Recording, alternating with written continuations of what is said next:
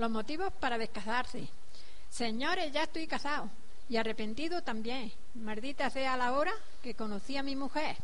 No hace ni cuatro meses y medio que me casé. Ya estoy hasta los pelos negro como una sartén. La mujer que me ha tocado, por mi suerte no es mujer, que es un gorila escapado del acero marchipé.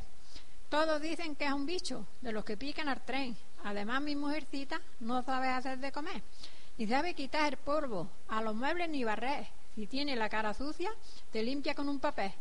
Nunca la he visto lavarse, ni las manos ni los pies. Así es que tiene corteza desde antes de nacer.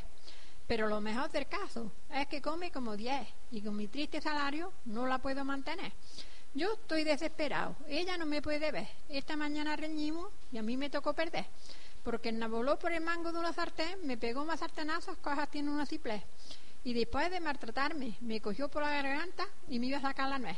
Si no acuden los vecinos, me, me de una vez. Ahora dice mi suegra que yo he roto la sartén y ha jurado que esta noche está dispuesta a romper sobre mi pobre cabeza la mano del almirez. Señores, ¿esto es casarse? Pues yo lo entiendo al revés. Esto es para descasarse con la mayor rapidez. Si no me descaso pronto, al cuello me echaré el cordel y me colgaré en mi techo de, de mi casa de papel. Y ya está.